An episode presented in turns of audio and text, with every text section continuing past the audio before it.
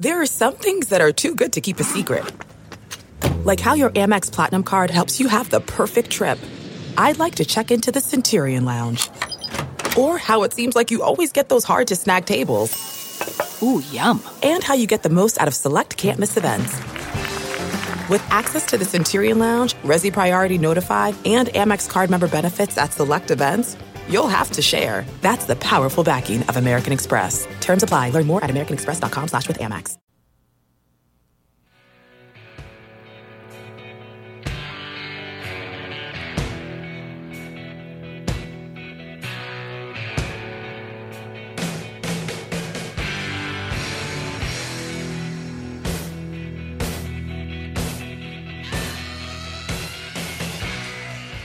All right, everybody, welcome back to another episode of the 23 Personnel Podcast. I'm your host, Spencer, joined by Michael.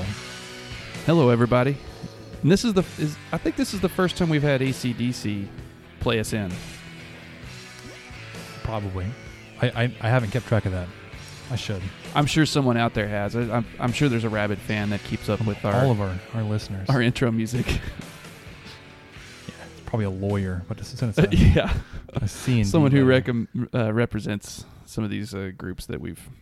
Well, we talk over it, so I think that makes it legal. Sure, sure. That's what I'm gonna go with.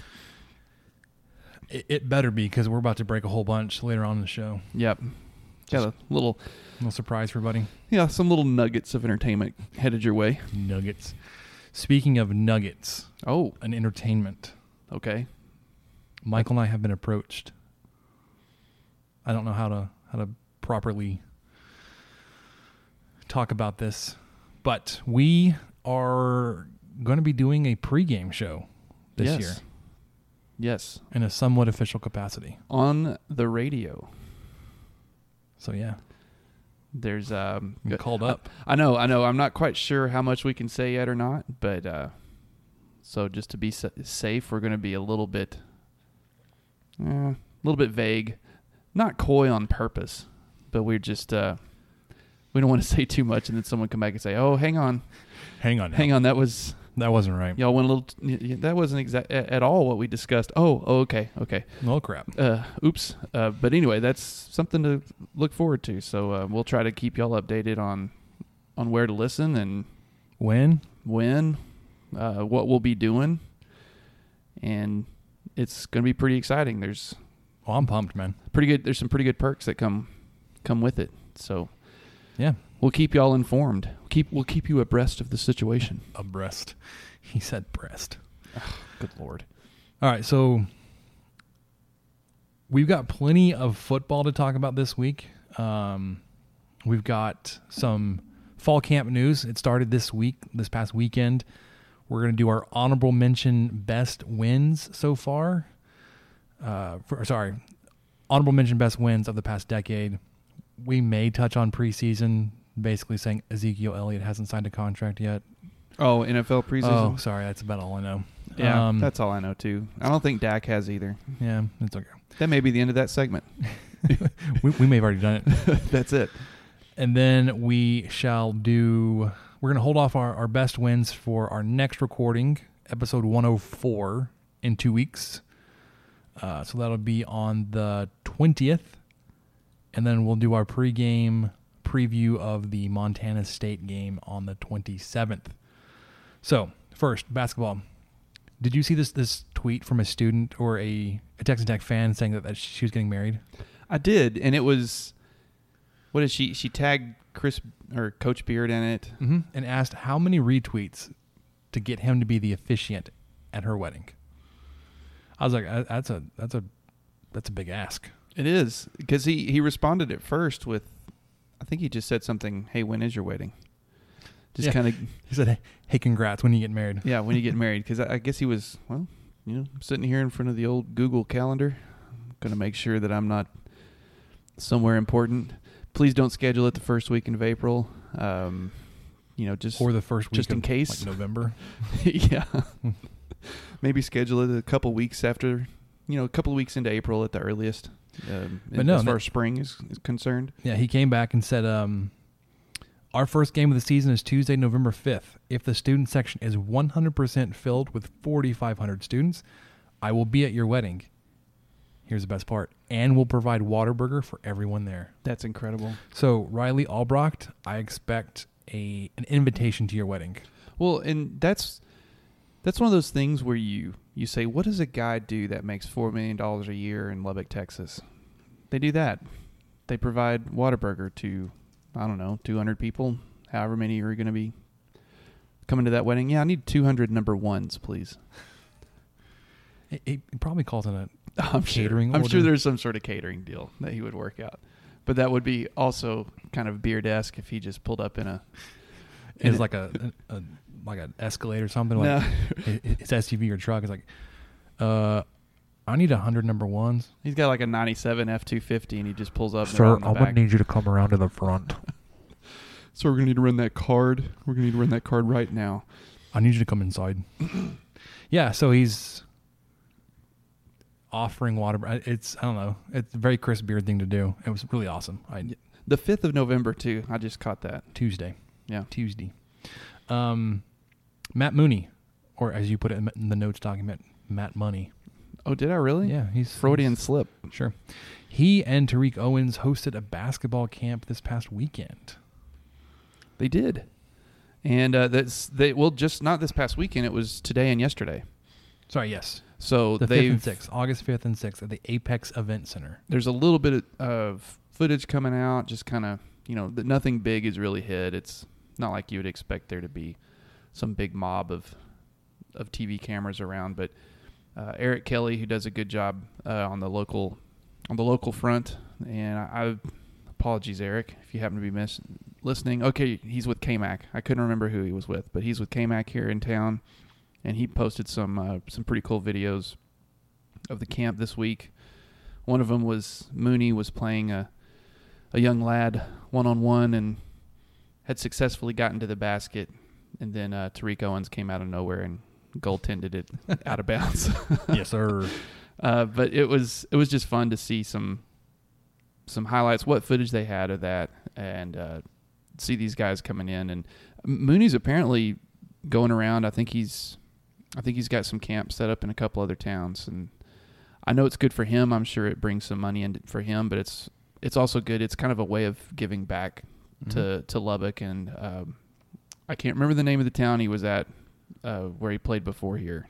Was it Sioux City? It was in South Dakota somewhere. But I think he's Or got North a- Dakota, Yeah. I've, I know I've got the the name of the town wrong. Um, I know the word Sioux is in it. Sorry, great reporting. Yep. Uh, but they have, I, I know that he's got a camp there as well, so he's kind of making the rounds and and it really is. You're helping out some kids, and I remember going to basketball camps as a kid and I never did. little Merkel, Texas, and Merkel, Texas. I, I just thought I thought it was cool to see the high school varsity coach come out. I mean, I don't know what I would have done if a, a D1 athlete who'd been to the championship game, The national title, a couple game. of them Yeah. came out and uh, were showing me how to how to do a bounce pass. So Matt, uh, Okay, it's time to commit. 2024 is the year for prioritizing yourself. Begin your new smile journey with Byte, and you could start seeing results in just two to three weeks. Just order your at home impression kit today for only $14.95 at Byte.com. Byte clear liners are doctor directed and delivered to your door. Treatment costs thousands less than braces, plus, they offer financing options, accept eligible insurance, and you could pay with your HSA, FSA. Get 80% off your impression kit when you use code WONDERY at Byte.com. That's B-Y-T-E dot com. Start your confidence journey today with Byte. The comfort of your favorite seat is now your comfy car selling command center, thanks to Carvana. It doesn't get any better than this. Your favorite seat's the best spot in the house. Make it even better by entering your license plate or VIN and getting a real offer in minutes.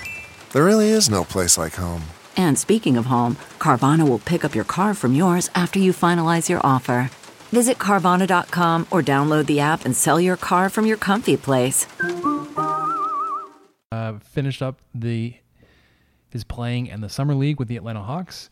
Um, He uh, he signed he signed a jersey for that kid that he played one on one. nice. and Uh, as far as Eric Kelly reported on Twitter, it's the only Matt Mooney signed Hawks jersey in existence right now.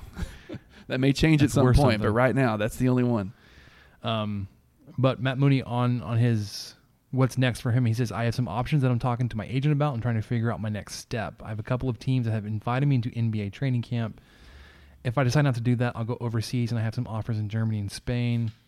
It looks like leaning towards NBA NBA route, going to camp and making NBA roster. So it's awesome for him that he's got some some options. He's not, you know, kind of relegated to one one team, one league. He's like, well, if if the offer doesn't come from an NBA team that I like or that I want to do, he can go overseas and play for Germany, Germany or Spain. Try again. So, I mean, Justin Gray's still playing overseas. I mean, there's so is Jay Crockett, yeah. Uh, who was in town this past weekend as well. is Gotcher still playing too? Mm-hmm. Yeah, I mean, believe you so. you can make a career out of it for sure. Uh, obviously, the the money's going to be much higher if you land an NBA gig, uh, for the most part. But it's still great that if this is what you want to do, you want to make a living playing basketball, you can. Mm-hmm. Um, it may not be quite as glamorous, but for guys that they don't care about that so much, and I could see Mooney being a guy like that that just wants to play, and if he gets to play and just focus on that and get to pay rent, then I think that would make everything worthwhile. yeah.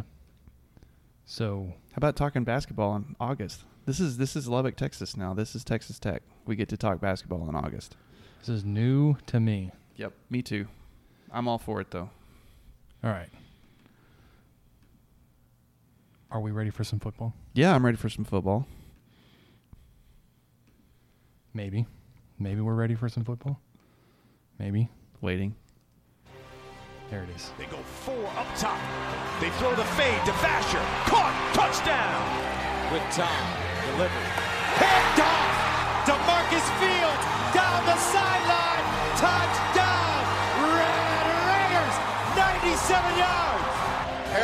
back to throw, going deep down the sideline for Robert Johnson. And Oh, he's my. got it! Touchdown, Red oh. Raiders! Robert Johnson, touchdown, Red Raiders! Take a shot to the end zone. It's a touchdown, Reginald Davis. All day to throw. Over the top, Jakeem Grant. Touchdown, Texas Tech. Second down now. Deep strike. Got the big man. Crabtree. Pulls free. And touchdown, Red Raiders with a second to go. Let the scoring begin. All right.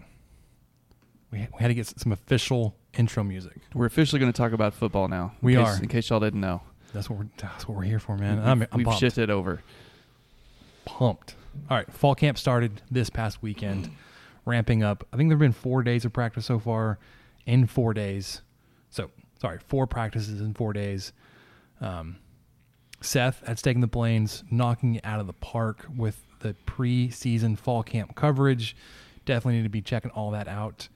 Um, Yes, he does a he does a scratch pad scratch pad kind of update with a, a non-transcript version of a lot of these uh, question and answer sessions, some press conference type stuff. The Uh, media availabilities. Yeah, and always has done a great job with it. And he said he's mentioned this before, but uh, I just like that he points it out every now and then. That you know, as an aside, Wells talks much slower than Cliff Kingsbury, so this is easier to do. But I think he had some issues today with Kerry Cooks, right? He's I would imagine. I, I listened to that one during lunch, and he had a lot to say in in a short amount of time. Unlike me, I, I can say very little in a long amount of time. So I think one of the things I wanted to start with was the Texas Tech Media Day that preceded reporting day. So it was last Thursday, I believe. One of the quotes I think that stuck with both of us. Uh, well, there were two things. One, uh, you've got the notes, notes document here is how we do anything is how we do everything. And the other piece I think um, that ties in with that, Wells was talking about being mentally prepared for games, for situations and he touched on being the master of things that take no talent. Yes. I don't know if he mentioned it in that. I know he mentioned It's it has been in- recent, Yes, it was the I think after day one practice. Yeah, so that, that that mastering things that take no talent, like showing up to meetings, lining up in, in the right spot, Yeah. um, those kind of things. When you, when talent is not a part of the equation, you need to be absolutely 100% master of whatever that is. well, that's what he said. Th these guys are talented. Otherwise, they wouldn't be here. Mm-hmm. So you've got to work on the other things. And I think it was the question was in reference. It was something about um, uh, freshmen.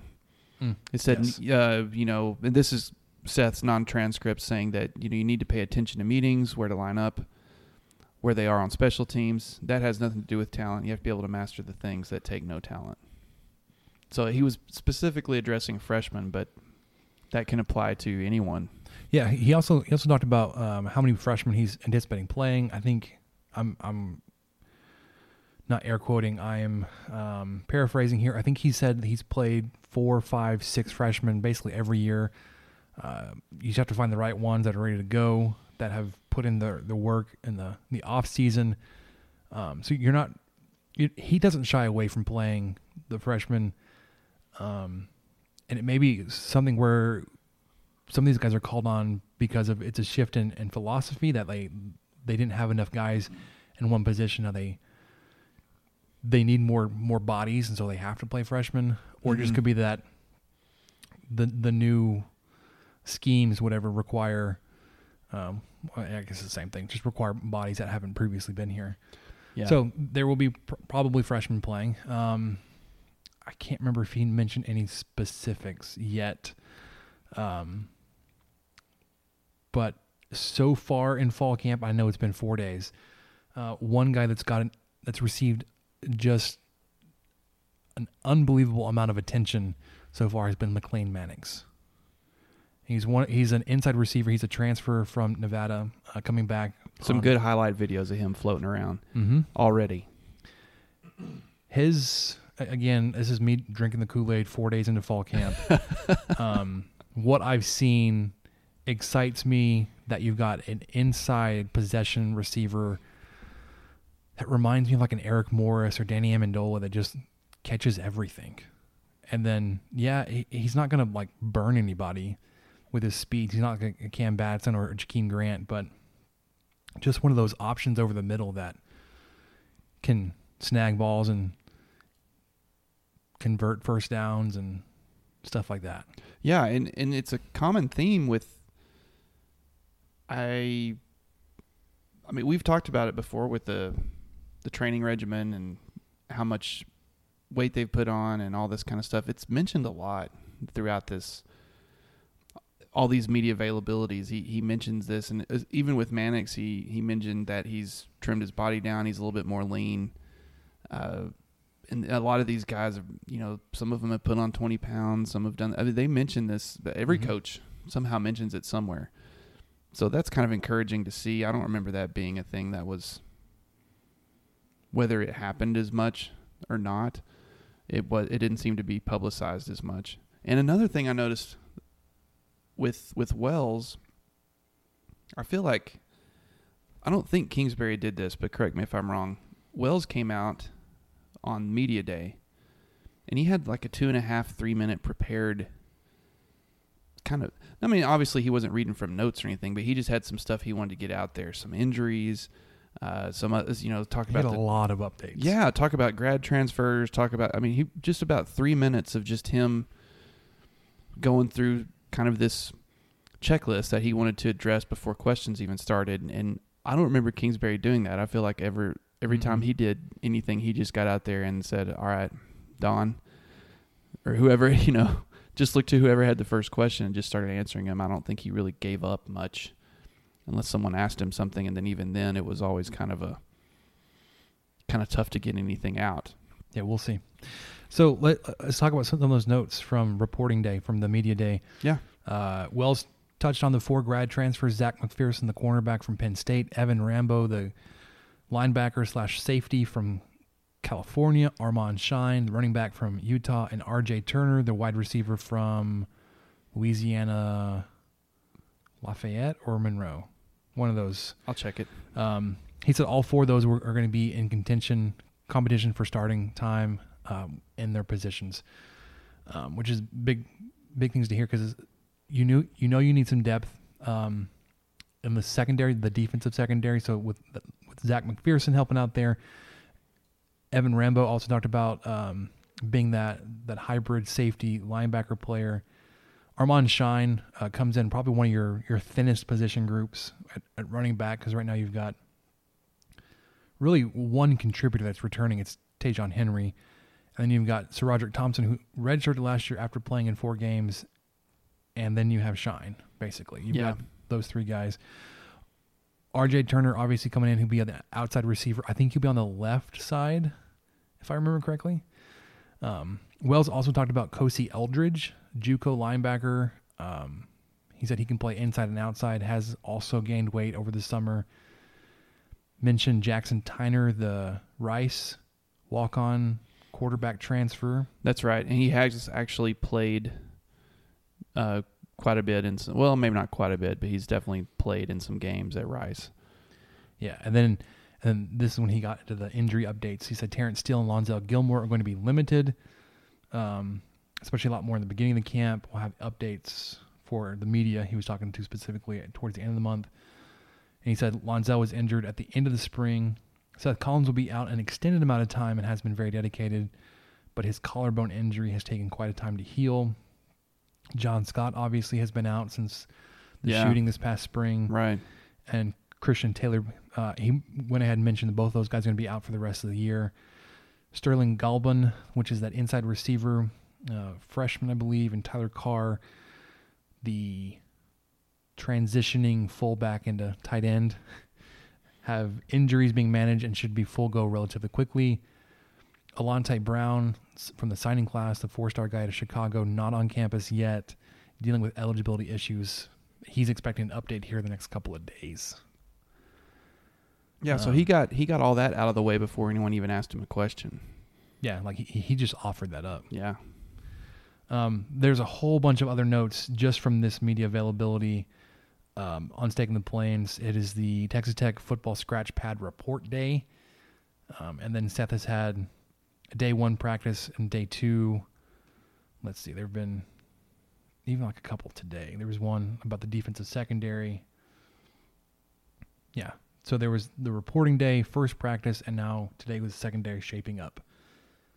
One thing I wanted to throw in, I know we don't we don't have time and we don't need to go through all of this, but Because we got to talk about some football games. we do. But uh, did you see what he talked to, what he mentioned when uh, he brought up Jack Anderson?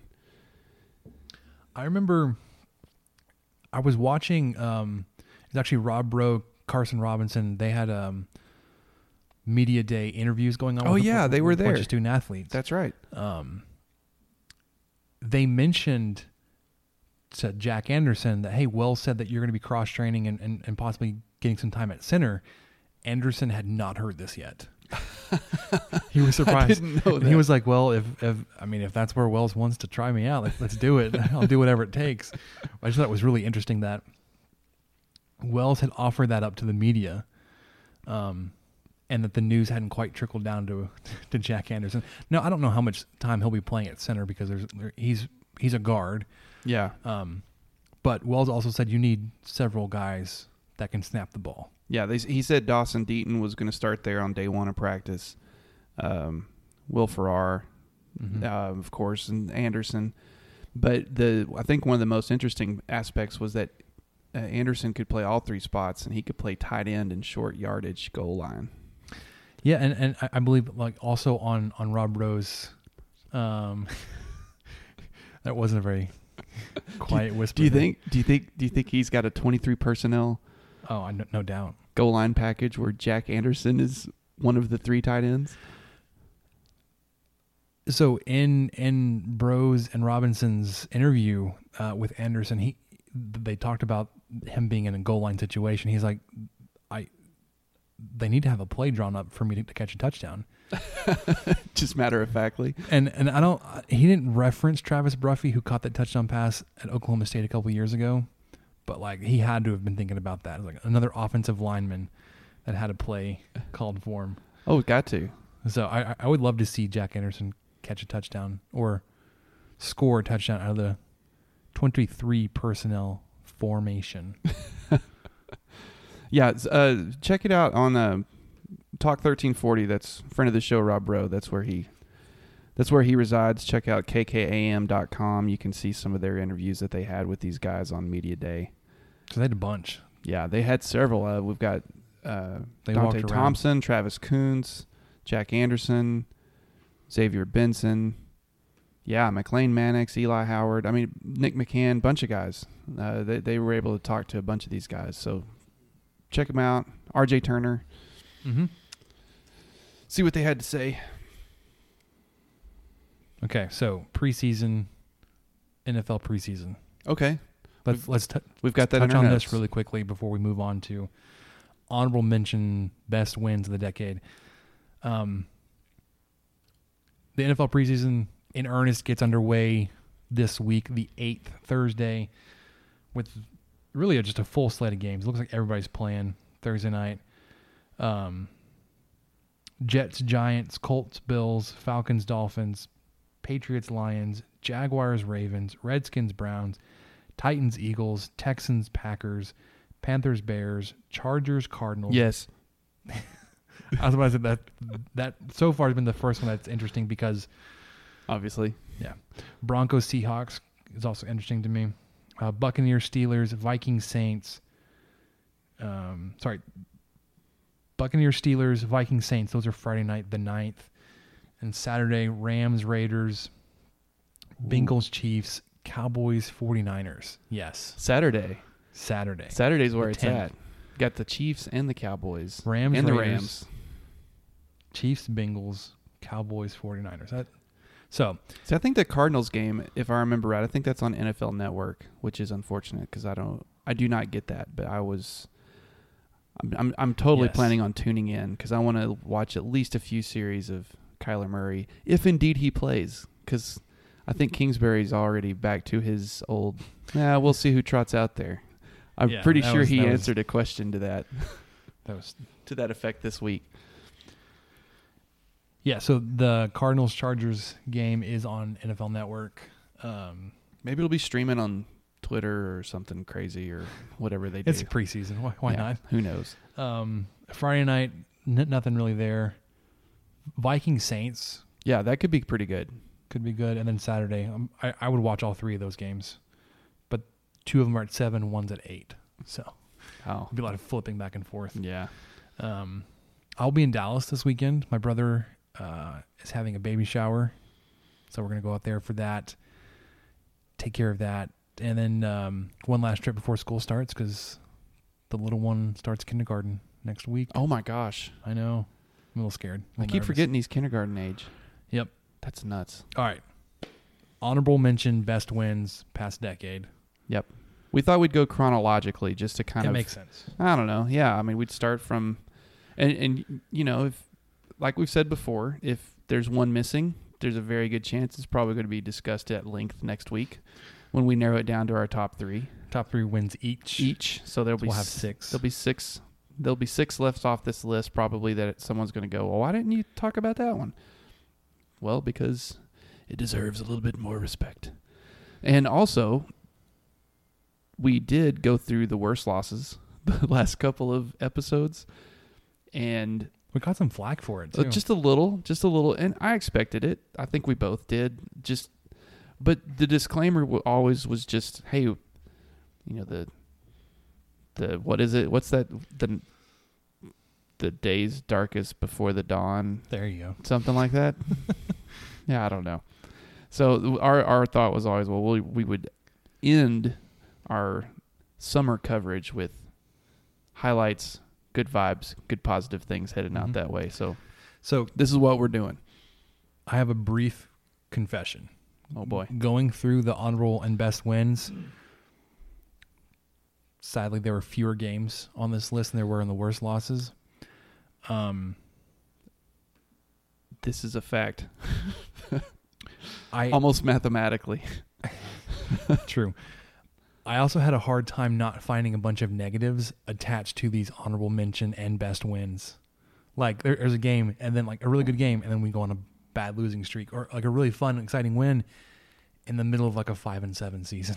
Yeah, yeah. So just keep that in mind. What, we're going for is um, at the time of the game, um, probably a lot less has to do with the impact on the season. But we're going to start in 2009. Uh, we're going to start with game number 13, bowl game, Alamo Bowl versus Michigan State. bowl games. You remember when we went to those quite a bit? I remember when, when we went to good bowl games. Yeah. Oh, yeah. All right, so Texas Tech wins this game, obviously 41 31. This was the Taylor Potts versus Kirk Cousins game. Yep. Cousins is still putting around in the league somehow. Sheffield came in for a little bit. He did. He, he got that uh, that spark there in the fourth quarter.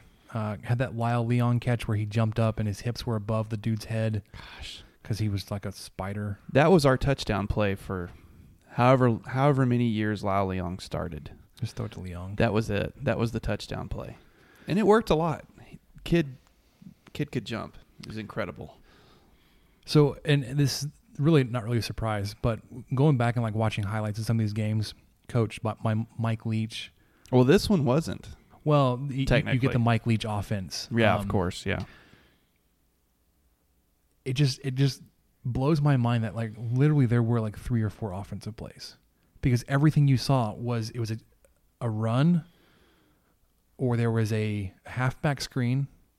There was a wide receiver screen thrown out to the outside receiver who would then run behind either linemen or r- receivers out there. Mm-hmm. There was a swing pass, so like an inside receiver or a running back would run out to the sidelines and throw, so like another screen. There were slants, and there was uh, the verticals. There wasn't much else. No, the formations were all pretty. It was like yeah, they, I'd- run the same routes out of different formations, but it was like four verts was in like every other play. It felt like if you were paying attention, like because you realize that the the receivers have like three options in the play, like they can break the route in, they can break the route out, or they can just go up the field. Mm-hmm. Um, those back shoulder fades or back shoulder throws, those are on vertical routes that the receiver and quarterback know on a read. It's going, you know, it's not going to go deep downfield. It's going to go to the sideline. Anyways, really, really fun game to be at. My, my brother and I were there. Oh, I don't think I knew that. Made the trip down to San Antonio for this bowl game. It was a blast. Got to see um, interim head coach Ruffin McNeill, interim offensive coordinator Lincoln Riley. Who? Who's just just some kid? These just two- some grad assistant kid. these two guys that had they been retained, uh, I, I think the trajectory of the next decade would have been quite a bit different. Yeah, I think so Um, too. It it would have for sure been more consistent.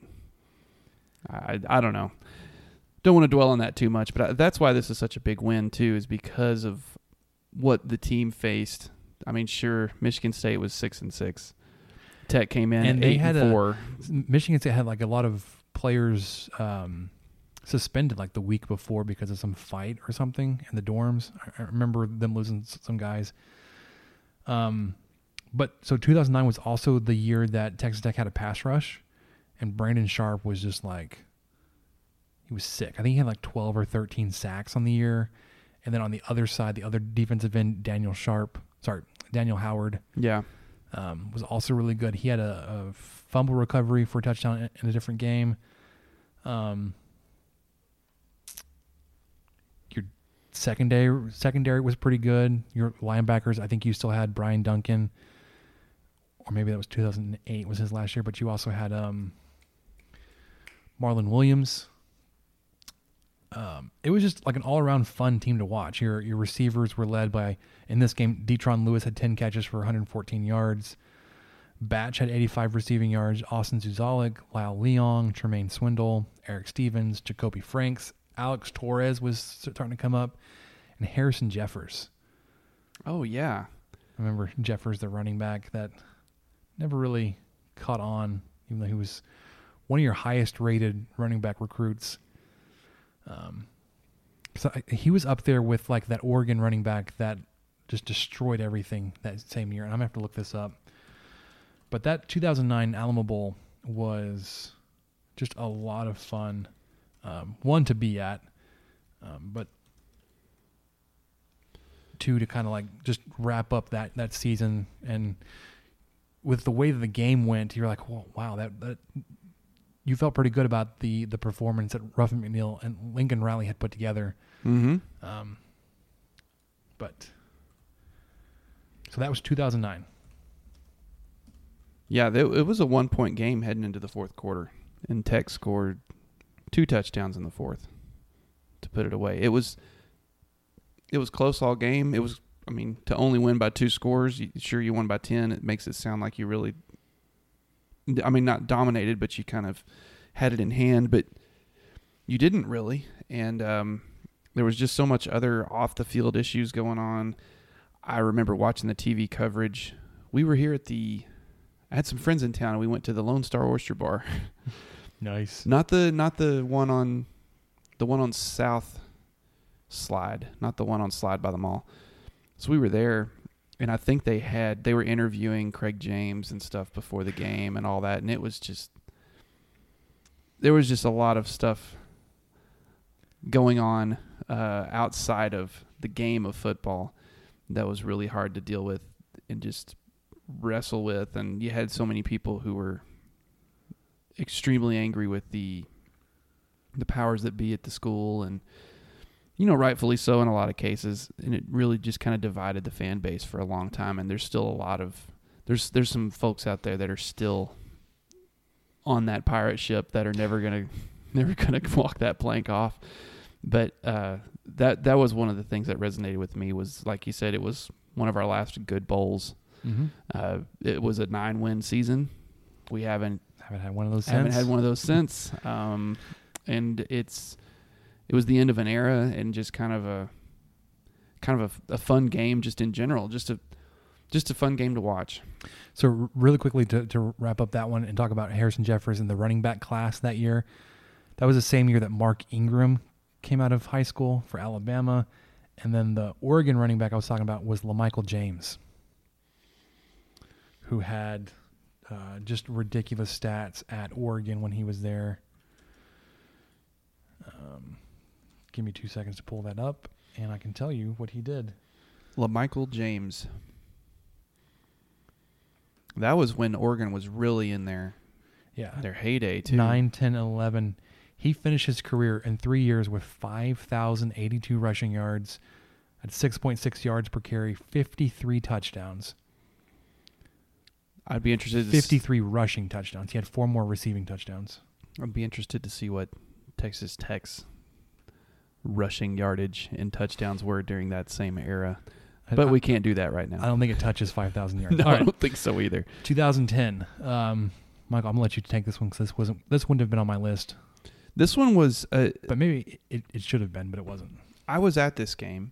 I was too. Uh, This was. I, I think it was your first Wounded Warrior game. I believe so too. Uh, it, this was in 2010 when the Missouri Tigers came to town, and this was the last time to play them.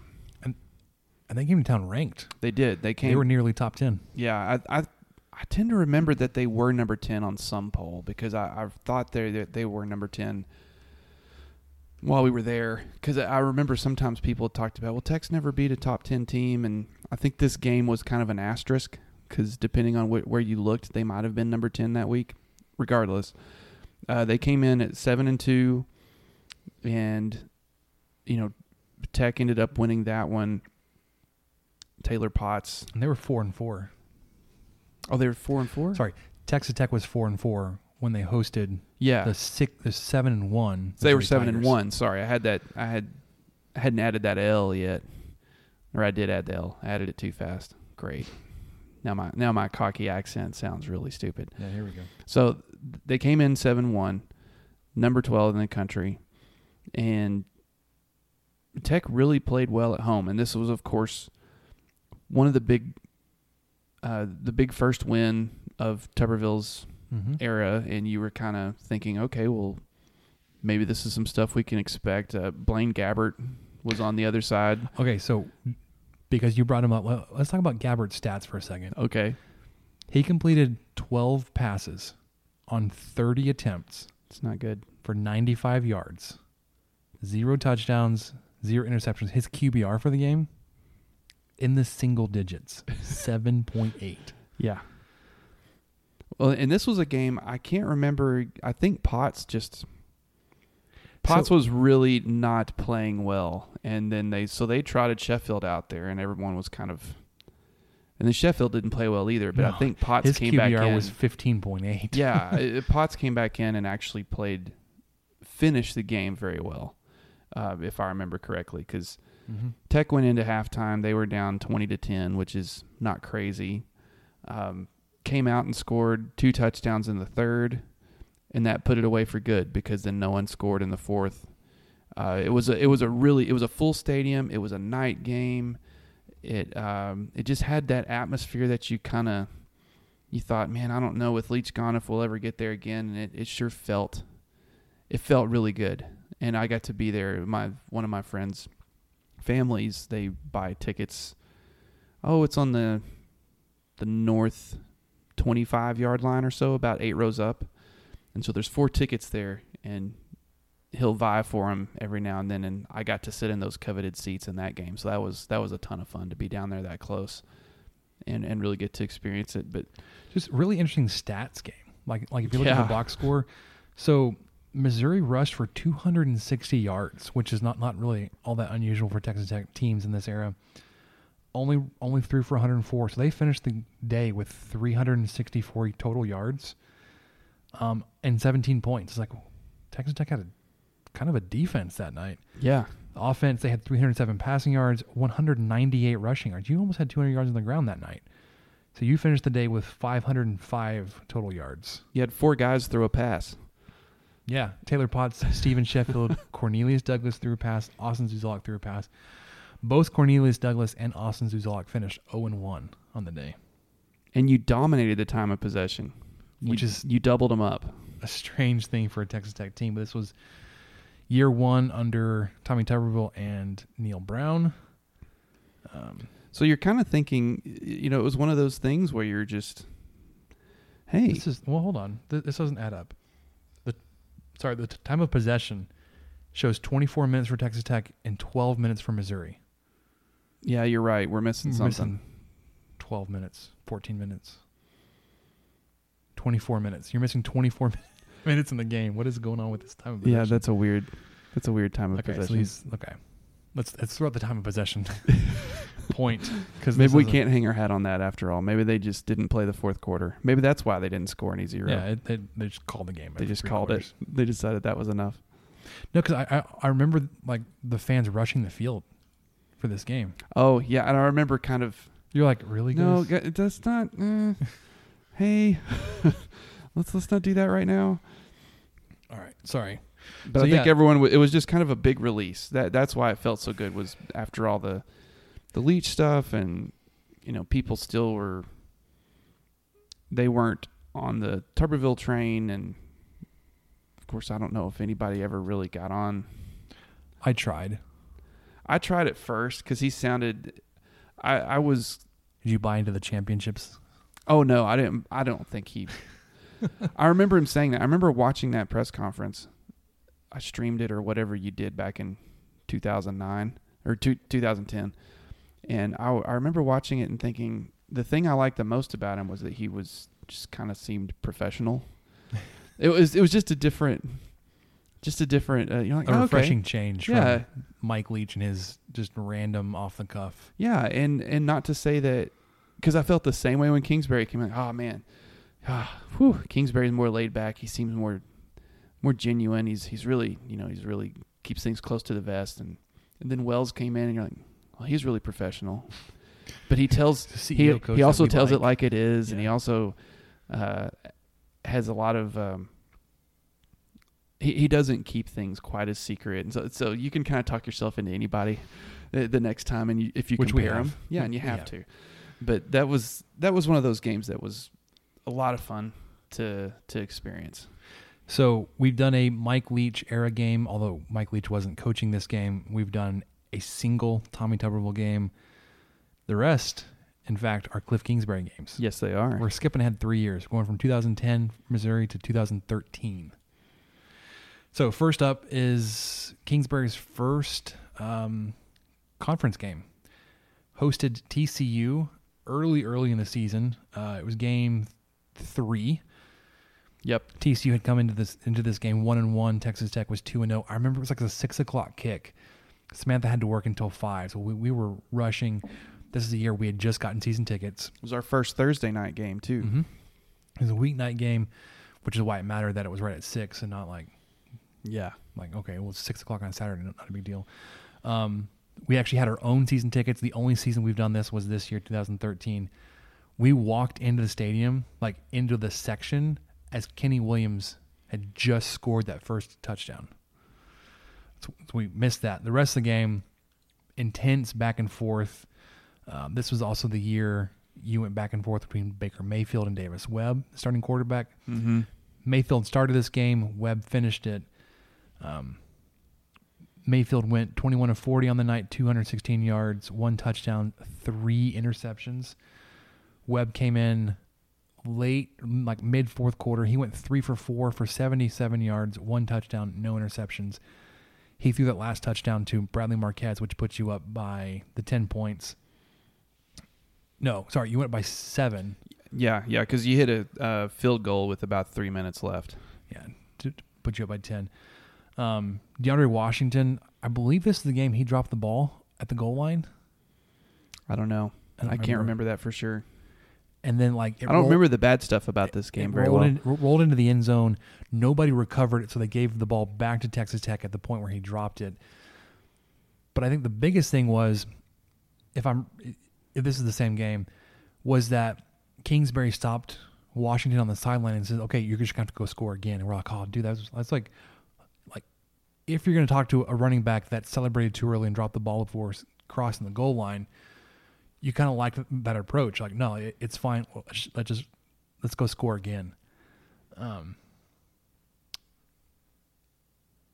Washington does not have any rushing touchdowns in the game, so I don't think he did score that touchdown. There was two receiving touchdowns. One was that Kenny. Williams pass I told you about early on in the first quarter, and then Bradley Marquez in the fourth. which was just a, it was a perfect pass. It was he dropped it in over the, the corner. I remember Raider Nation during that pass was like, well, we did, you know, Webb's obviously, obviously the better, the better quarterback. That was an interesting year going back and forth. Man, it trying to was compare those two because Mayfield had just come off of. Sorry, I didn't mean to interrupt you. He had come off a really great showing. I think So in game was- one against SMU. Yeah, th- th- and and they were talking about in that game he was the first walk-on quarterback to start a season for Division One Power Five school ever. ever, and then he just lit up SMU. Yeah, it it was, and you- and you keep telling And yourself, well, it's just SMU, but he was he was fantastic that night. Yeah, so he he came to campus like in July, like in the middle of summer. Yeah, just kind of showed up. Um, this is the year that Michael Brewer got injured. Uh, over the summer, Davis Webb got sick and lost a bunch of weight. So it was really just down to like your walk on quarterback to start the season. You're like, this is not an ideal way to start. Um, Right. Mayfield did well. Your defense held Trevone Boykin to just 194 passing yards, 207 total rushing yards from from the Frogs. I think the biggest thing is you you forced two interceptions from Boykin. One went to J.J. Gaines, the other went to the the converted defensive end, defensive tackle Jackson Richards, Hmm. Who intercepted Boykin on a screen pass, which was just fantastic. I'm gonna see if I can pull it up real quick. Um, but that interception, it was in the third quarter, I think. Um, and it really it it stopped TCU from building any momentum because they were, um, they were driving, they were in Texas Tech territory, and then Richards intercepts it and stops that drive. Um, you just you kept you kept um, TCU from really just developing any kind of momentum that night. Yeah, and, and of course that they kind of did the same thing for us. We the Tech really had trouble getting things going. Obviously, when the scores thirty combined points total, there's not a lot of offense going on. But this is I wanted to read the the drive summary for TCU. Just real quickly. Punt, punt, punt, interception. Punt, punt, end of half. Turnover on downs, field goal, punt, interception, field goal missed, rushing TD. They didn't get a rushing touchdown till was that four minutes left in the game, Mm-hmm. or five minutes left, whatever it was, and uh, no, it was six minutes, and then their last two possessions were punt and then turnover on down. So, you know, Tech was playing defense too. They had uh, TC was driving on their last possession. There were 40 seconds left, and of course they're down by 10. So they, you know, they throw an incomplete pass on fourth and six, and this was at TTU's 28 yard line. So you could even argue that maybe, of course, they had missed a field goal earlier. Maybe Mhm. Patterson should have kicked a field goal and then tried for the onside or or something or something like that, but he didn't, and he went for it on fourth and six, and Tech stopped him, and then that was the game. So that really just led you to think, wow, this Kingsbury guy. And then, then it was, you know, Because this was part of the 7 0 start. Right. And and TCU came in. Of course, they only won one game and lost one, and, and I can't remember who they lost to. Uh, But they were ranked. they were ranked 24, just Mhm. barely. They were in there, but they were Still. a ranked opponent at home, at night, on our first Thursday night game. Uh, Kingsbury's first big game, the Fox game. Yeah, I was about to say All th- that this stuff. was this was a lot of firsts. This was the first appearance of the Fox in the field. It was the first all gray uniform. Yep. Oh yeah, that's right. The gray. I found the, the interception if you want to hear it. Yeah, I'd, I'd like to cue it up. Going to have a tight fourth quarter here. Okay, so r- r- really quickly, it's first and 15 from Texas Tech's 27. Um, Jackson Richards is lined up as the nose tackle, like in the middle, but he like he um oh what do they call that when he like wraps around? Anyways, Swim move? No, no, that's not a it's- swim move. We're like, eh, eh. I know what you mean. anyways, makes Lubbock. TCU trying to get even. Intercepted. Picked off. Going the other way is Jackson Richards. An offensive lineman makes a huge. so your Is that def- Reese Davis? Yeah. This is also the game where you got the where the gif where Kingsbury is spinning the ball on his finger and licks his lip in the pregame. Oh yeah, because the Palmer. Yeah. He was behind. He's oh, behind speaking of Palmer. Palmer, that's it's a nice little name drop for later. But uh, Hey, now don't give it too Jesse. Palmer, I couldn't think of his first name to save my life. All right. Yeah, there were a lot of gifts that year. I think that was also when he came off the bus. I think he licked his lips off the bus. And then he he just was twirling the football behind Palmer. I think Yeah. that was all the Okay. same day. Everybody was on full Kingsbury watch. Yep. All right. One more game in 2013, Arizona State in the Holiday Bowl. This is following your 0 and 5 finish to that season. You go 7 and 0, then lose that 38-30 game to, in Norman that we talked about a couple weeks ago, um, and then you you finish the season uh, in the Holiday Bowl against a top, fairly highly ranked um, Six- Arizona State. 16 uh, according to Wiki. 14 according to to, to ESPN. Oh, yeah, yeah. They were 10 and 3 coming into this game. You're like, I don't feel good about this. You jumped all over them from the jump How how are they 10 and oh because they, played in they the, played the in the Pac-12 championship. game. And that makes sense. Um, I couldn't think of the math there. you Yeah. scored 13 in the first quarter, 14 in the second, 10 in the third. So you scored all 37 of your points, whereas Arizona State six, seven, seven, and three. Yeah, I say that the the Alamo Bowl was the last. I mean, I guess the Alamo Bowl's maybe a little bit bigger bowl now than Holiday, but I don't know. Holiday may have been the, the last really good bowl we were in, and that was that was enough fuel and enough Kool Aid to get you thinking and excited for the next eight months. It, it really which did. led into a four and eight season. That was the most uh, positive I have ever been going into a a football season. it, it, it's so strange, like the effect this game had on everybody's output. Because, like you, like I said, we had just finished that zero and five stretch. Yeah, Like you felt pretty crappy about that. You blow out, not blow out. You beat Arizona State by two touchdowns in a big bowl game, and you just felt pretty good. Like Davis Webb just looked untouchable. He was so good that night. yeah, You're like, okay, here's our quarterback for the future. He ended up doing pretty well the next few years, but you know he he went 403 yards, four touchdowns, no interceptions um, he averaged nine point eight yards per attempt. per attempt, and so he he just really played lights out. We had a lot of guys play well. Uh, you know, Washington didn't run the ball as as well as we would have probably liked, and I think they tried to run it a little bit more. You had 28 start. rushing. No, sorry, that's receiving. You had 34 carries in this Yeah. game. But this is, I mean, this was a big Amaro game. You had, you know, eight receptions for 112 yards from Jace Amaro, and Jakeem Grant, of course, six for 89. He had two TDs. Marquez had a TD.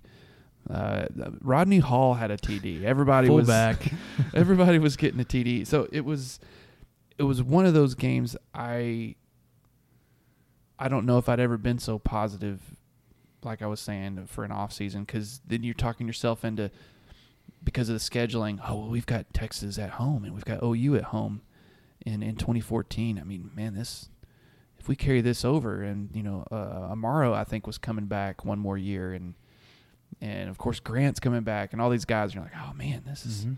looking good. Webb's looking good." Um, we had a We had quite the had a good run. in 2014. So but that was a great feeling win though. It, it was. We're not even talk about any of 2014. You had four wins. Two of those were against Central Arkansas and UTEP. I, thi- I think there was a Kansas win in there, and then one more conference win. Um, yeah. So, 2015. This is you, you made the return trip to Arkansas. Uh, 2014 is when they came and ran all over you. That was one of our honorable mention worst losses. Return the favor the following season, 2015. Patrick Mahomes, Devin Lauderdale, Jakeem Grant, Reggie Davis, DeAndre Washington. There's your skill players all, all over the field just had their way. This is also the game where Cliff Kingsbury got a little salty in the post game and said that Bret Bielema just got his ass kicked. Yes. Um, In in reference to and that was fun. So he Bret Bielema had come had come down to the Texas High School Football Coaches Association like summer conference, whatever, and it says if you don't play with a fullback, you'll get your ass kicked. If you don't run the ball so many times, you're gonna get your ass kicked. yeah. And Pretty Kingsbury's much like, just- well, we just kicked his ass. Yeah. So they uh, and Kingsbury had that planned, obviously, because I think he was out in a different suit, complete with. If I remember right, there I may think- have been a I think it was the first time the flower made its appearance. I think there was a post-game suit. flower because he he seldom wore anything but a a black long sleeve Under Armour Texas Tech shirt, much Mhm. much less on it at an away game. But he was dressed to the nines after that one. That game meant a lot to him. He's ready to go. And it felt good. It felt really good, especially after just seeing them demolish us at home. And I was so worried going into Fayetteville. I really thought Tech didn't have much of a chance, and I mean, they completely proved me wrong in that game. hmm This was year two of Patrick Mahomes. Um, he only had four incompletions on the night. He went 26 of 30 for 243 yards, one touchdown. Two of his incompletions were interceptions. So only Oh. two two passes he threw hit, hit the ground all night, So 28 out of 30 passes were caught. Basically. We could we could word it that way. Jakeem Grant was perfect on the night, one for one for 72 yards and a touchdown. He had 100. 100 QBR. Man. he had that really really um interesting trick play that I I- I did a post game like X's and O's post on this where it was a, a quick no huddle run up to the line after the previous play where Devin Lauderdale actually lined up as the left tackle um, who was your receiver and they moved the extra tackle over to the right side to give Grant some extra blocking on that side. So what happened is Grant went in motion. Um, Mahomes handed it off to him or threw it to him. I can't remember exactly. And then Grant looks up and hits Reggie Davis running down the sideline, who was wide open because Arkansas bit so hard on it. Um, this is also when you get the the reaction shot of Cliff Kingsbury like celebrating pointedly, staring across the field, like he's not sitting with any players. He's basically looking at Bret Bielema like, See. "You suck." um, this is a game that Patrick Mahomes really kind of emerged as a dude. yeah, Uh, he, in- he in 2014 he, he had started to come on and like he had been starting he was replacing Davis Webb there towards the end. Patrick Mahomes rushed for two touchdowns in the in the game, uh, 10, 10 carries for 58 yards. He had a a play where he threw a block in it. Uh, I remember that. which got you all kind of all kinds of pumped up. Yeah, he had a 21 yard scamper. Scamper. Uh, this same group of running backs that just ran roughshod over you the previous year, you held them, you held them to 228 rushing yards. You rushed for 171 yourself. Uh, you rushed for 6.3 yards per carry. They rushed for 5.3. So you, you didn't really stop them on the ground, but you you you outpaced them in Yeah. terms of average. You scored more touchdowns on the ground than they, they did. Alex Collins, Rawleigh Williams, Brandon Allen, um, those three guys just ate, ate you alive in 2014, where they had you know those two guys had 200 yards each. Um, this this redemption felt really good in 2015 It felt great. There were there were on the road. Yeah, some off-field stuff fueled by Kingsbury and his quote-unquote feud with uh, with with Brett with Bert, Bert, and it was it was really sweet. This was a great win, and early in the season, uh, and it was your big it was uh your your big non non con Power Five, and so it was nice to just get that out of the way and go up three and zero heading into conference play. Oh, it was a fantastic win that weekend. Um, so following that is when you hosted TCU and lost 55-52 on that tipped pass in the end zone. So that was the very next week. Gosh, that hurt. I was there for that one. I was I was in Hobbs and Oof. on the ceiling fan. If you remember. Um, and then I want to touch on, on a conference game later on in this season. Saturday, November 14th, you hosted Kansas State and you whipped them pretty good 59 44. Um, I hesitate to mention this, but I'm going to. Yeah. This 2015 win was your last home win versus a conference opponent not named Kansas. Yee. So all of 2016, 17, 18, you've beaten nobody at home except for Kansas. No home conference game. Um, over the past decade, just to kind of rip, like I said, I, I still found plenty of negatives going through these best wins. Um, you had seven ho- seven home conference wins, not versus Kansas in this decade. So from t- 2009 2019, I, I don't know your, your total home record versus Big 12. I know that seven of these wins were against conference opponents at home, not named Kansas. Um, before this game, you're, you're you didn't win any home conference games in 2014. Before this one in 2015, you had two TCU and ISU, uh, Iowa State in 2013. Right. Which we just discussed the TCU game. You had one in 2012 versus West Virginia, none in 2011, one in 2010 versus Missouri, and then two in 2009, Oklahoma and Kansas State. So, a 59 44 home game. You came out, um, you became bowl eligible. You were you were five and five coming into this game. Kansas State was three and five. Um, DeAndre Washington had himself a day. He rushed 27 times for 248 yards, 9.2 yards per carry, three touchdowns. He had that long of 80 yards, um, where he like there was a there's a power play where the left tackle, Le'Raven Clark, air quotes, he pulled. He came from his left tackle spot and then went up the middle as like a lead blocker Ooh. um, and just trucked some dude. and then Washington gets around a linebacker who dives at him, basically just spins horizontal in midair because he dove for Washington, barely grabbed him, and then because of the, the momentum, kind of spun him around, and then Washington outran the rest of the defense for an 80 yard touchdown. Washington was incredible that year.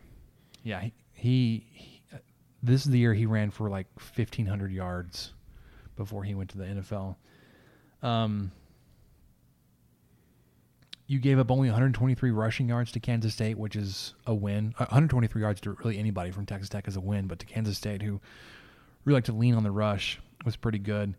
You controlled their their quarterback Joe Hubener, 19 of 41 Ooh. for 289 yards, QBR 46. Patrick Mahomes went 33 of 42, 384 yards, three touchdowns.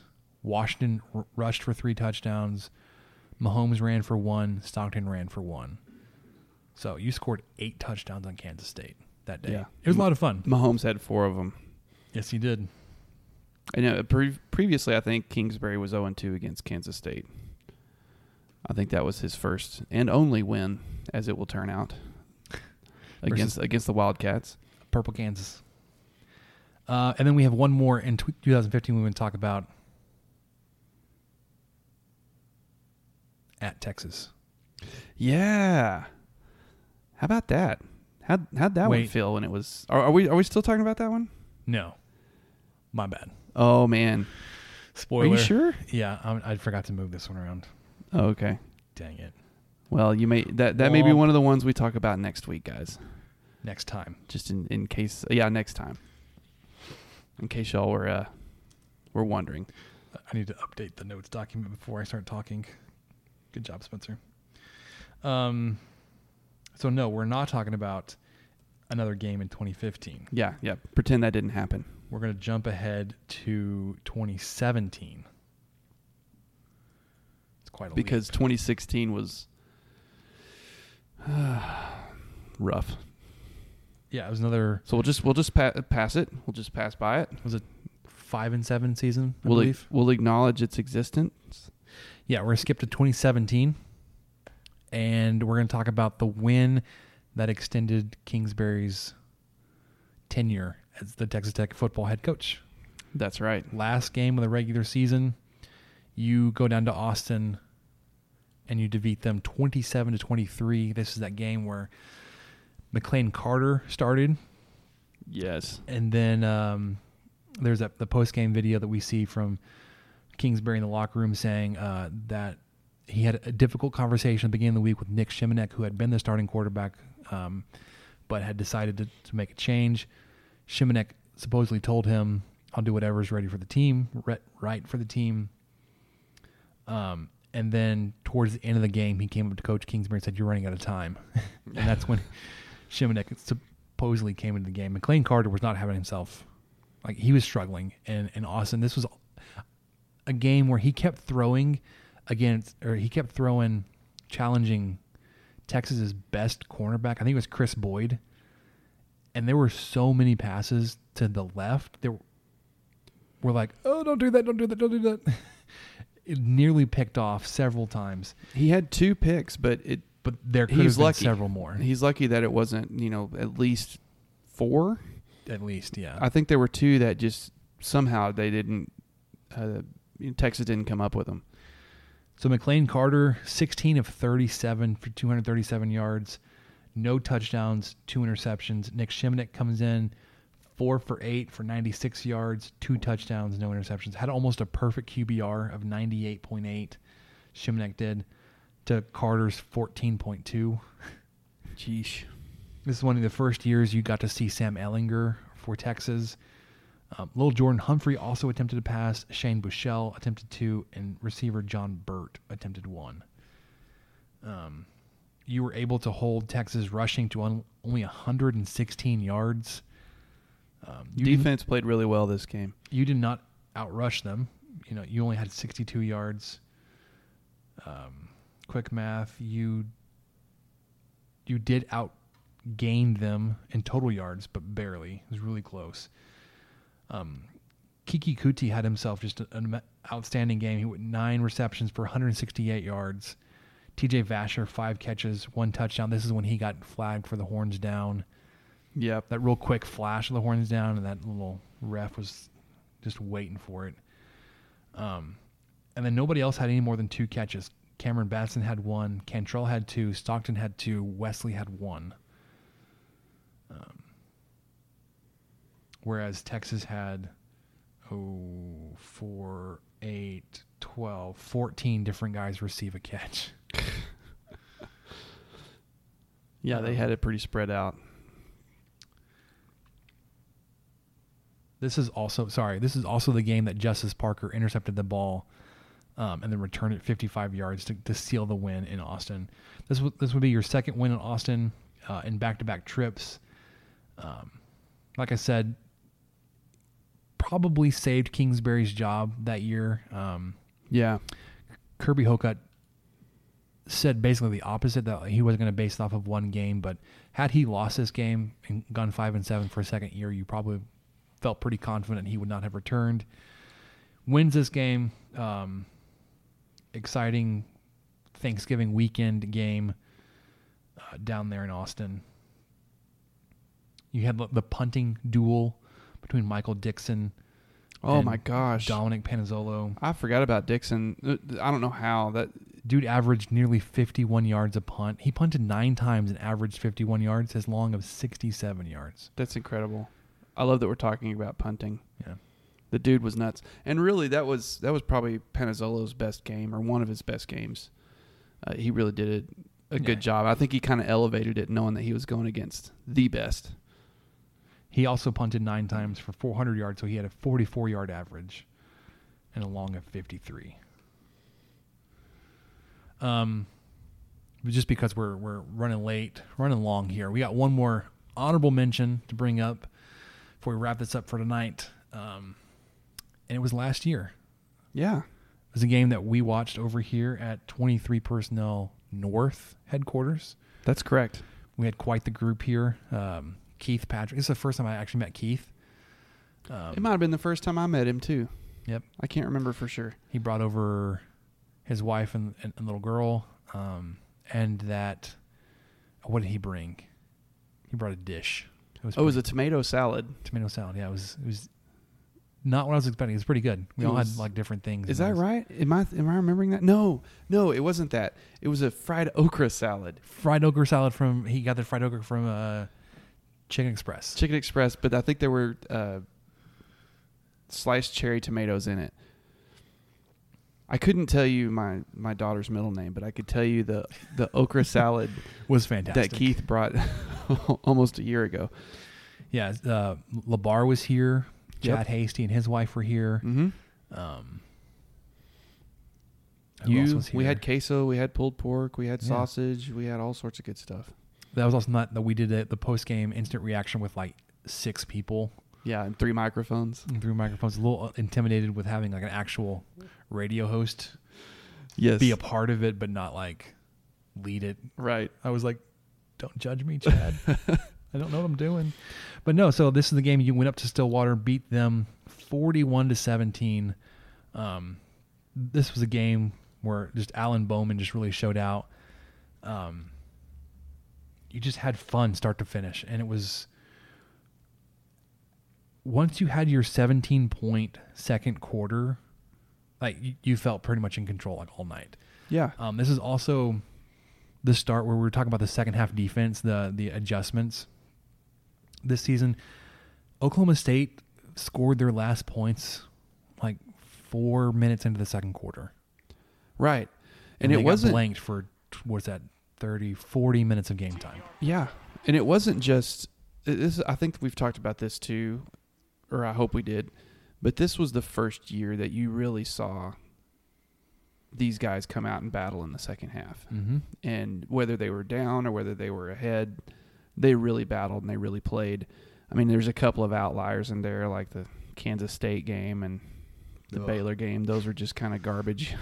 but but for the rest of it, I mean, the, these guys came out and they played, and this this was a really good feeling game against. Uh, let me see what number. Let's see, 15.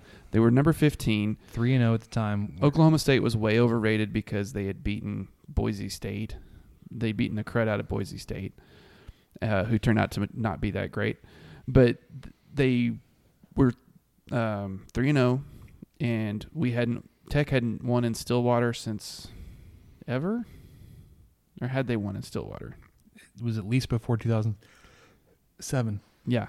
It, it had been a long, long time since they'd won there, and it had just been a long, long time since they'd beat Oklahoma State. Period. The last time they beat Oklahoma State was in 08. 2008. Mm-hmm. So that was a big monkey to get off off your back. Uh, as you said, Bowman played super well, and you could really kind of see momentum and, and hope turning our direction after the Ole Miss game, where Carter went down on the second drive, I think, Mm-hmm. and had to throw in Bowman just to get through the game. Uh, And then you it's- came back home and hosted Lamar and just And skunked him. 77 to 0. and then and then That was a lot of fun to watch, but it was like meaningless because it was Lamar. yeah, And then you hosted Houston the next week, and that was that was actually pretty fun. right, and you won that one 63 to 49 Were you- against a good Houston team. You were and, and, and Bowman set like a freshman rec- passing yardage record, had passed Mahomes for that record. yeah, and Wesley Had a, Wesley had the crazy 200 something yard receiving game. Uh, I think he set a record or a tech record at least. Probably sh- should have been on our honorable mention list. Yeah. Although yeah, it's non-conference games, so it's, little. it kind of it kind of skews a little bit. That was a really good win, but so then you follow that with this win, and all of a sudden you're three and one with your only loss to had an 11 a.m. kickoff against a Power Five opponent, first game of the year, and, And, you're lose your your quarterback quarterback, down. within so you a can kind of you, you're you're talking you're talking yourself into it, and you feel really good about it. Uh, it was it was a big win. It Yeah, felt like it felt really big. you you dominated pretty much all the way around. You had 621 offensive yards. You gave up only 386. Both teams had two turnovers. Uh, you converted 35 first downs to Oklahoma State's 18, and then you control the ball. I, we, we- joked about this while while we were watching the game that Tech was employing a um, a clock eating offense. Tech held the ball for more than 41 minutes of game time to Oklahoma State's 18. It was it was a pretty masterful clock management game. Uh, which was also it was well see. coached. so many things went right this game. Uh, penalties. I think uh, I was trying. I, I just remembered that watching it last last year. I've got to find it in the box score somewhere. I think we did a really good job. Uh, we Tech did a great job with uh, penalties, and I'm trying to find it. I'm killing time. They had four penalties for 25 yards. Oklahoma State had eight for 73. And that was one of those things that we were always, we're still always going to be worried about our Mhm. penalties, but they were a non factor in this game, at least for Tech. You outrushed them by nearly 100 yards Yeah. on almost twice as many attempts. So your your average was about the same, um, but you ran the ball 22 more times than they did, which account like helps account for the almost 20 minute difference of Yeah. possession you held over them. Cornelius had more incompletions than he did completions. He was 18 of 38. Mm-hmm. Uh, Bone was 35 of 46. So- Still, still had two two interceptions. I believe one of them was one of those crazy tip passes or something like that. But There's probably an arm punt in there too. Yeah, but it just, man, that win felt good. It felt so good. It felt unexpected, especially to win forty-one to seventeen. You're you're not you're going into Stillwater and you're thinking, hey, if we win, it's it's going to be down to the wire. Mm-hmm. It's going to be really tough, and then to just completely blow them out and not let them score in the last what thirty minutes of game time. I, I forgot. You looked that up. You, It's you 40. yeah. So it was um it was a good win. It was Felt good. Honorable mention though. honorable mention. So I believe it's time to jump into some questions. What do you say? Oh yeah, let's let's do it. I'm ready. Now, are these really the questions that I was called here to answer? Who's in the box? Oh, what's in the box? I'm Ron Burgundy. Damn it! Who typed a question mark on the teleprompter? You want answers? I think I'm entitled. You want answers? I want the truth. You can't handle the truth. I'm, All right. I'm ready now. I'm ready to answer some questions. So ready for questions. Um, I had a little fun creating these little these bumpers, intro, transitional stuff. Yeah, we got to get up to date with our terminology here. We do. All right. Um, I have a lot of uh, notifications from a back and forth with Rob Bro and Chad Hasty this afternoon. Chad Hasty like tweeted out a picture of the Michigan State uniforms that are just straight trash. Yeah. And he likes it, and Rob Bro didn't. I was like, I, I side with Bro on this one. Oh yeah, I think Chad ironically likes it. Yeah. All right. So Cooper Burnett, uh, he he sent us a couple of his his honorable mentions. Uh, he includes 09 and 2011 Oklahoma, 15 and 17 Texas, 2012 West Virginia, 18 Oklahoma State, 15 Arkansas, 13 Holiday Bowl, 17 Arizona State at home. Every Yeah. win over TCU. Yeah, those always feel good. And those are always th- those games are really interesting. They're always interesting games, even the ones Arizona we lose. State? No, uh, against uh, TCU. Yeah, there hasn't been like a really There's always something weird about them, or except for except for 2018 probably was the least weird game. No, except that it was like a Duffey start, um, and Shawn Robinson like ends the game on that like he scrambled and fumbled the ball without being touched. Oh yeah, I guess you're. Yeah, you're right. That one was just kind of an. but that was like a weeknight, I believe, like another Thursday night game. Anyways, uh, honorable mentions: 2011 Nevada. That was a one point win. So Seth Doege, like fourth down pass to Eric Ward to to to win that game. Is at home. 2014 Central Arkansas. 2014 UTEP. If using the word the term best loosely, as in quote, thank God we survived. yeah, accurate. For those last four, basically. Um, Red Raider Reset Man, who is the most under radar, under the radar impact player in your opinion? I'm I'm gonna stick with McLane Mannix still, which is strange because he hasn't done anything for Texas Tech, but his career at Nevada, I believe, right? He he transferred to Nevada. Um, speaks for himself. I, I I think I think he's gonna be able to slide right in and and be productive here for for Texas Tech um, and just the way that I've seen David Yost use these type of receivers has me believing that Mannix could be primed for a big year. Do you have a under the radar guy? Yeah, I do have an under the radar, and I'm not trying to be, uh, you know, hot takey or anything. Ooh, or hot take. No, I'm I'm really not. But I but the kicking game, the kicking game is is about the most under the radar out of any of uh, any aspect of this off season. So uh, obviously they're going to be a big impact player. So you know Jonathan Garibay, he's a transfer guy that that came in with some experience, but the other two kickers, Trey Wolff and Gabriel Lozano, were freshmen.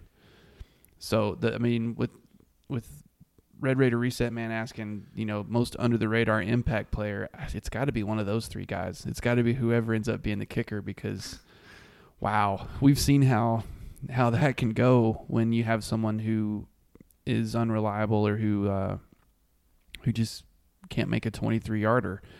So I I think that's going to be kind of one of those understated parts of the game that we're not really even going to know what's going on until it's too late. Yeah. Um, which away game do you think we have the best chance for an upset win? So your away schedule this season is at Arizona, September 14th. So it's game three. And then at Oklahoma two weeks later. So you have a, a bye week on the weekend of the 21st. Um, October 12th at Baylor. I think you have a pretty good shot at beating them, but I don't know if that'll be an upset. Probably. You you probably won't be picked to win many, Yeah. if any, away games. Kansas, October 22nd, sorry, 26th, uh, November 9th at West Virginia, and then November 29th at Texas. So, of those, I think I like your chances the most against Baylor and West Virginia. I was about to say possibly West Virginia. You could you could potentially talk me into Arizona, but I'm really worried about the Arizona game. Um, I I honestly think out of those three, I feel like Matt Rhule's kind of got a little bit of momentum in Baylor. Um, they're going to be jazzed to have us at their stadium Mhm. for the first time. Since 2007. It's the last time we played in Waco. That's right. And I, I'm gonna have to go with West Virginia, even though that doesn't. I don't feel good about it, but that's. Um, I think that may be the best chance for an upset win right now. Just looking at it, they've got so much turnover. They've got a new coaching staff. Um, you know, Tech could roll in there and really surprise some people, or West Virginia may just. They may have a rough year too. I'm, I'm anticipating that they will. Then give me Baylor. You're going to take Baylor. I'll Okay. take Baylor. Um, TW to T win 91. The UT win a couple years ago was fun. Little People Big World. That was that uh, play where Jakeem Grant basically crouched behind the offensive line, hid behind him because it was such a big size difference, and then took um, It's a a fake hidden handoff behind fake the line. victory formation, And right? then, and then no, no, it, it, it wasn't that. Like Mahomes handed to him, like rolled out to the right as if he was going to throw a pass. Um, uh, Jakeem Grant held the ball and then took off running to the left. Um, that was that was a lot of fun. That that play specifically was, um, uh, it's just one of those things where you, you see it called like How did that work? that. That'll never work again. That was incredible. that, that it took guts. what right? was that? that could have ended poorly. Friend of the show, Rob Bro had uh, he threw his in there. He had best wins: 2012 West Virginia, 2011 OU, and then 2015 UT or Arky. Which those are those are all those are all solid Of course. quality wins. All right. Um, going yard. All right. The We- yard do we have an intro for going yard? No, not yet. Oh, okay. I guess we'll still do it. I need. uh, hold on. Hold no, on. don't Hold on. Everybody, hold on. m- make you do a going yard intro on the fly. I'm gonna do it. It's just how good you are. Consummate professional. It's not gonna work. Nothing's going to hold you back. No, It's not going to work. not gonna work. I, I don't. I don't know what these are. Okay. Um, yard is bouncing back nicely now that I've raised up all the the sprinkler heads. The the grass, shocker, is getting watered now. um, I didn't get a little bit of, not sticker shock, but I got my bill from that time, and I was like, Oh, yeah. oof. Yeah. I had 14,000 gallons, which is 2,000 gallons more than I had last July. I was like, well, I'm watering longer, but I was also had like a week where I watered every day because I was trying to get the grass back. So I was kind of anticipating that. Um, it's looking good. That's We're good. back, baby. That's good. Glad to hear. It's gonna it's gonna look really great once the weather starts to get a little cooler. Which- and so- everyone else's starts dying, sensing that fall and winter's coming, and yours is still just gonna be sitting there green and pretty. Yeah, that that break in the heat we had a couple weeks ago really helped. It timed up right when I when I decided to do all this. It's like, oh look, we got some rain, and I think we had highs in like the 80s. Oh, it was wonderful. Yeah, It It's made no sense. All right, are are, are we ready to, to wrap this up and go with what we learned? I think so. Yeah. What what what we learn? What did we learn, Palmer? I don't know, sir. I don't know either. All right, that's our last uh, our last little intro to what we learned. So, Michael, I'll, I'll let you kick this one off this week. I, I learned something that probably a lot of y'all already knew is that smoking a or putting a two pound beef roast on the smoker just ain't worth it. Uh, So, explain what a beef roast is. I don't know if I've ever. well, just pot roast. Oh, You know, why'd you why did you decide to smoke a pot roast? Well, because w- when uh, we went to the store a couple of weeks ago, there was a buy one get one deal, and so I told Allison, I was like, "Oh, freeze one of them," because I've been trying, I've been wanting to do this and just try to do a a makeshift brisket, like try to, like a mini brisket. yeah, yeah, just try to get the kind of the same the same feel of a brisket, but not take as long, and you know, not spend seventy bucks for a cut of meat, and then you've got to have an army over to help you eat it. And you got to freeze it right. If you know all that stuff, I thought, man, man, maybe there's some way we can do just a small one a on a cheaper cut of meat and and kind of get the same effect. No, didn't work. Uh, How did it turn out? What, what does a smoked roast taste like? well, I had it. I really thought it was only going to take a few hours because it's two pounds. right. But that sucker stalled. I had it on for. I finally just wrapped it after three hours, and I was worried about it getting dry because there's not as much fat content. So I also put a little reduced sodium soy sauce in there. All I seasoned it with was uh, salt and pepper. You know, like like you would a real brisket. Like any true Texan. Yeah, and so I just thought, man, this is going to be a great experiment. It's going to work out great. And it was at 155 degrees after three hours. Oh my gosh! And so I I wrapped it. Luckily, foil or butcher paper. uh, butcher paper. Nice. Luckily, I remembered to throw some sausages on around that time. So because If anything, you'll have something to eat. yeah, that was and I we needed them because I put that I put it on at like nine in the morning, just leisurely. Got up on a Saturday and threw it on. I thought we would have this for lunch, even if it was terrible. Ah, you know, because that's why I wanted the sausages too. But I'm really glad I threw those on there because that was what we had to eat for lunch because there was the meat was not done, and I think I let it on there for another two or three hours, and it maxed out at 180. It, it I- never got. No, I was like, that's it. Uh, we got to pull it. This is ridiculous.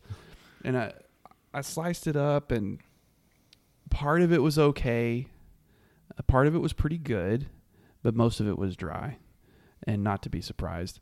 And the I think the big thing, the big takeaway here is just that was way too much wood, way too much time, way too much everything for a two pound little roast that we ended up Allison ended up doing the the good old standby that I've talked about on this show quite a bit is uh, whenever she has to deal with one of my briskets or something that didn't really turn out that great she made a uh, she made a black bean chili which is what she had to do with this.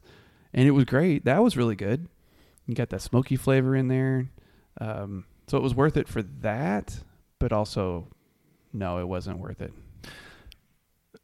Th- This just reminds me. I, I- need to. I need to smoke something again. I, Yeah. I, I used a smoker last night. Actually, I, I, I warmed up steaks to do a reverse Oh. sear ribeye. Um, but I, I want to get back and do like a some barbecue. I think the last barbecue I had was at Fourth of July when my brother-in-law smoked a brisket for the family for our our tailgating the, the fireworks show at Mackenzie. I, I haven't done like true barbecue in a long time. That was only the second time I've fired up the smoker all summer, I think, because we've been using that Weber kettle so much. I, I did some fajitas So, yeah, I- the other night that were just fantastic. it, it was interesting. So like I, I started the smoker and lit the charcoal for the Weber almost the same because I know steaks are only going to take like 40, 45 minutes Yeah. to come up to temperature on, on the smoker. And then I forgot that you're supposed to rest the steaks in between. So by the time I got the steaks back out there, like my charcoal was on the way down. So it wasn't as hot as I would have wanted. I didn't get the not as hard of a sear as I Mhm. wanted. Still great to throw steaks on top of like real hot charcoal. Uh, Yeah. that was it was still really good. Um, woke up this morning still feeling like the meat. Overindulged myself on the on that steak, but it was so dang good. But yeah, uh, I'll have to. I'm gonna have to do some some barbecue soon. Me too. I, I haven't decided what. I, I talked to my friend who lives in California, and of course they're into tri-tip and stuff, and Yeah, he does I've- that I've- quite I've a always- bit. I've heard about tri-tip. I've never had it. Gosh, I just rubbed my my contacts meant to fall out a bit, but um, I had it yeah, I- once. I, I haven't tried it. And It's really good because you can. That is one that you can legit do. Uh, you can legit cook like a brisket, it, and it's like a little mini brisket, or you can cook it like you would a beef tenderloin. Uh, you know, one thirty-five internal or whatever, and then just slice it, and it's nice and pink, and uh, just kind of serve it like that. So I think that's usually how he chooses to to cook it because I don't think he's got a smoker, he's got a gas grill, but he was talking about that, and I thought, man, I think I would like to do that just because I haven't I haven't used my smoker in a while, and I feel like I'm feeling the itch. I feel Mhm. like it needs to happen. yeah. All right, I think that'll do it this week for us on the 23 Personnel Podcast. We will be back in two weeks to finish our best wins countdown. We'll do our best three each. So we'll have six games. And then the week after that, 27th, we'll do our Montana State preview. For Michael, I'm Spencer. Thanks for joining us this week on the 23 Personnel Podcast.